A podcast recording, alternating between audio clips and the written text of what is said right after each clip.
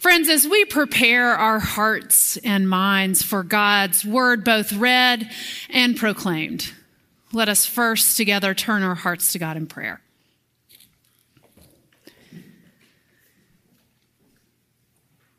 As independent as we think we are, Lord, it is easy for us to forget how much we do need you.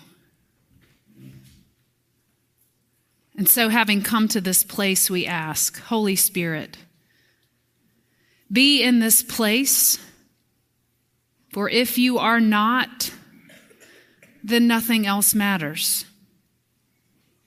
And if you are, then nothing else matters. And let the people of God together say, Amen. In 1984, at the age of 51, he was told he had 18 months to live. It came as a shock, really. After all, it was just a small weakness in his legs. It was probably a pinched nerve, something simple, really, something chiropractic, right? It wasn't cancer.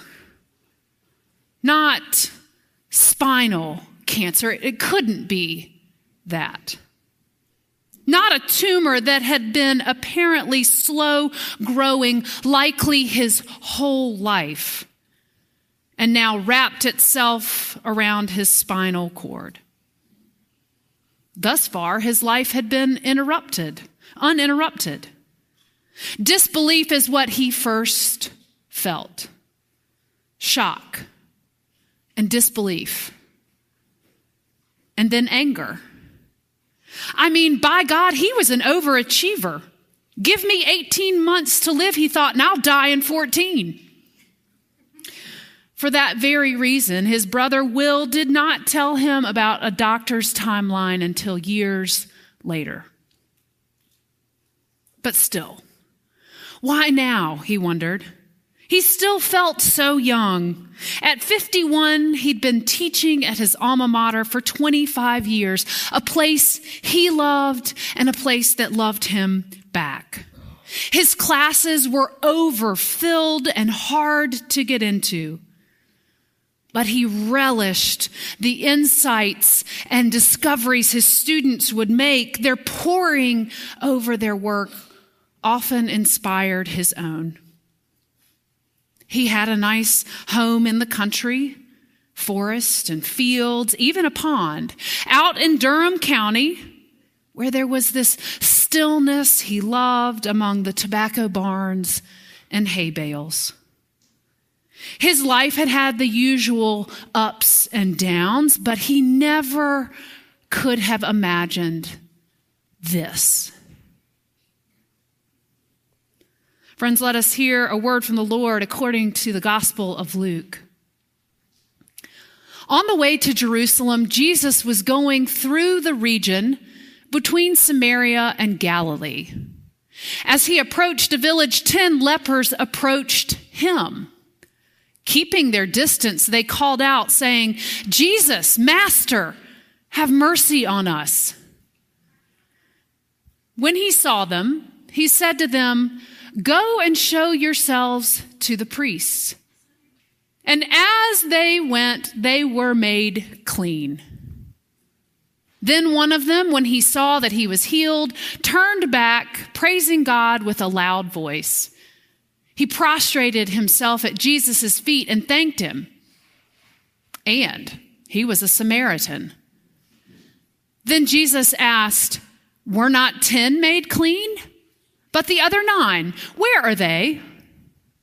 Was none of them found to return and give praise to God except this foreigner?"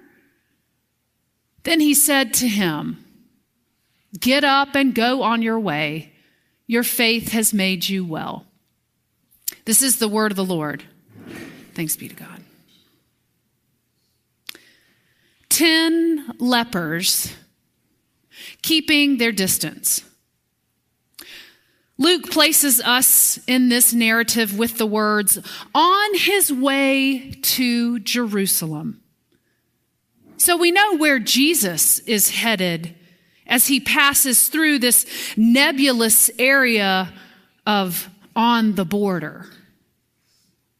Luke says Jesus was going through the region between Samaria and Galilee, but those places touch each other like North Carolina and South Carolina.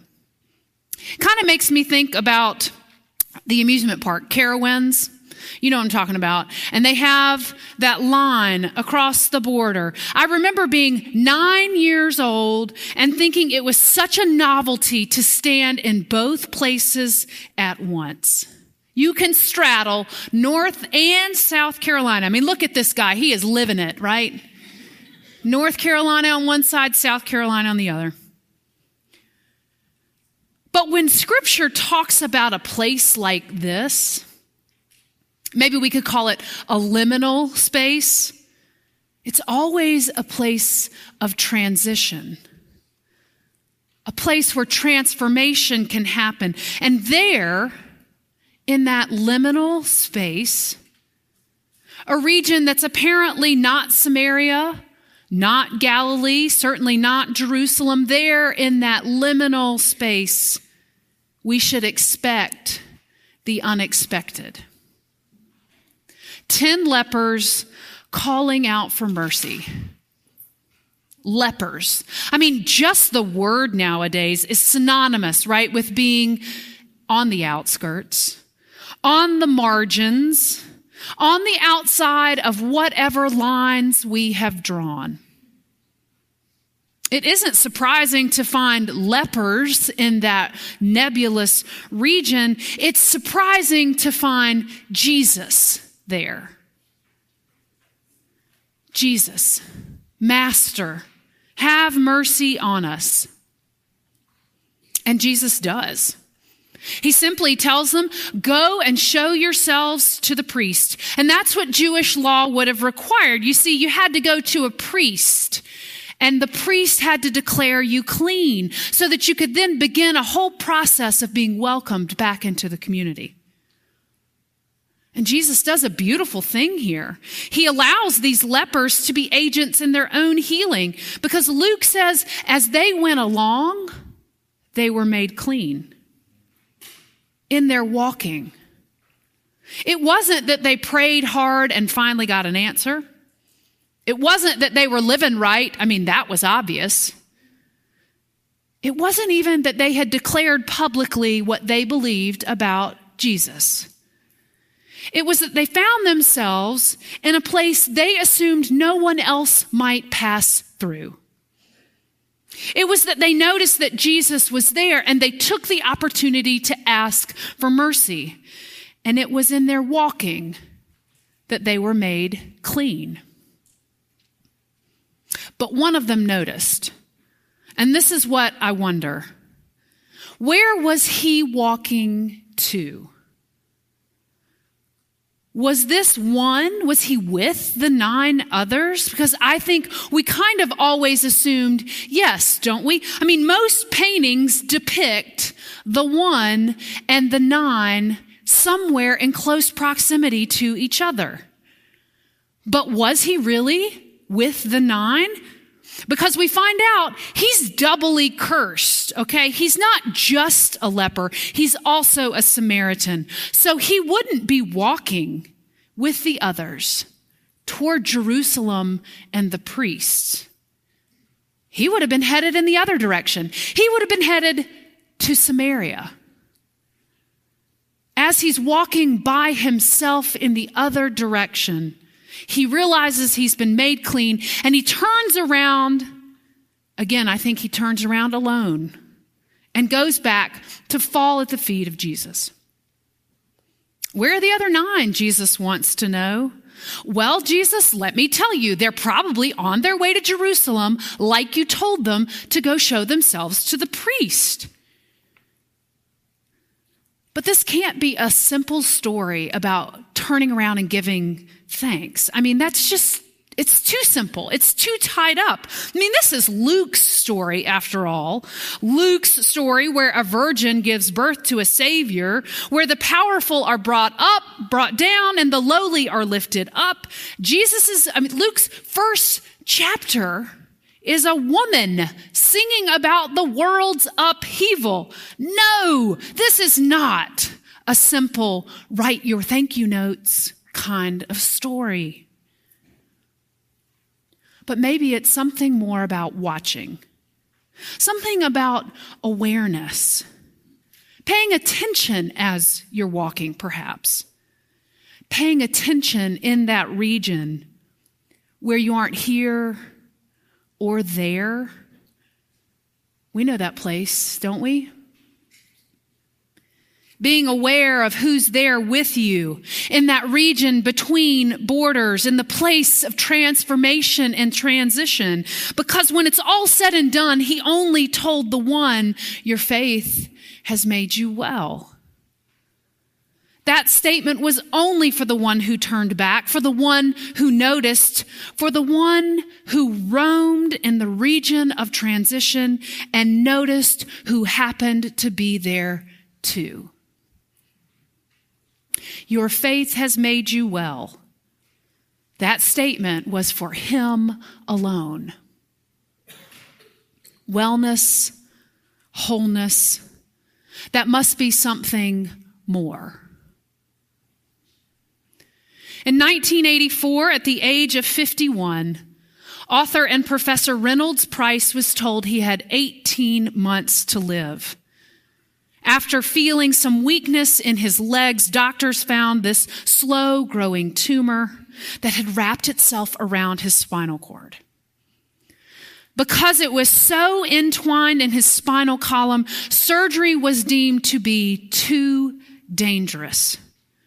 And doctors used radiation to try and slow the growth of the tumor. But months of radiation led to chronic pain and nerve damage.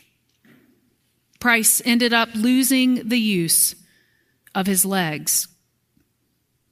One night, during his treatments and surgeries, battling for his life, in the midst of neither here nor there, Reynolds Price had a dream. And in his dream, he finds himself on the Sea of Galilee.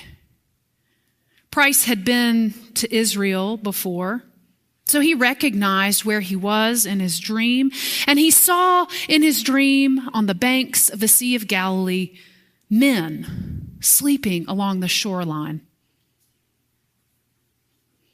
Now, in dreams, there's always something unexpected that assumes the veil of reality, so Price knew that those men were the 12 disciples, and one of them wakes up, walks down to the water, and beckons Price to come and follow him. Stopping waist deep, an intimate moment occurs. Jesus begins pouring water over Reynolds Price's head and neck, onto the scar where an exploratory surgery had gone bad and the wound needed to heal. And as he pours water over Reynolds Price, Jesus says to him, "Your sins are forgiven." And then Jesus gets up and he walks back to the shore. But Reynolds Price wanted more, and he calls out, "But am I cured?" And turning back, Jesus replied, "That too." And Price woke up. Reynolds Price never walked again. Somehow, wellness and wholeness is something more. But Reynolds Price lived out his days and adapted his country house to be wheelchair accessible. Reynolds Price lived out his days teaching English at Duke University from his constant seated position.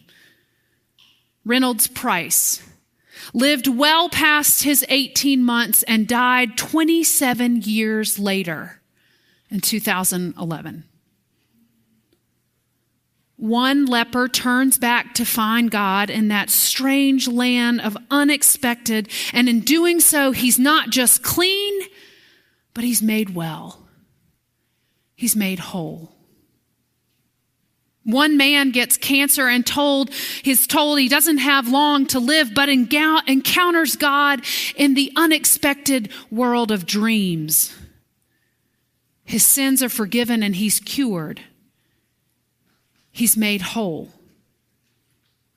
But there's a juxtaposition here of one leper's walking and wellness and another man's cessation of walking, but full of wellness. That should tell us the center of the story has never been lepers, no matter how many there are. It's never about professors and cancers. The center of the story has never been about the burdens that we carry or the things that bind us. The center of the story has always been that merciful Savior who walks in the regions of not here and not there. The merciful Savior who walks in the regions of transition and transformation and liminal space. And if we are aware, when we are in that place too, if we are aware and watching who is walking with us, I think we will find ourselves not just cleansed and cured, but well and whole. And do you know the word for that? Saved. In the name of the one who wanders with us. Amen.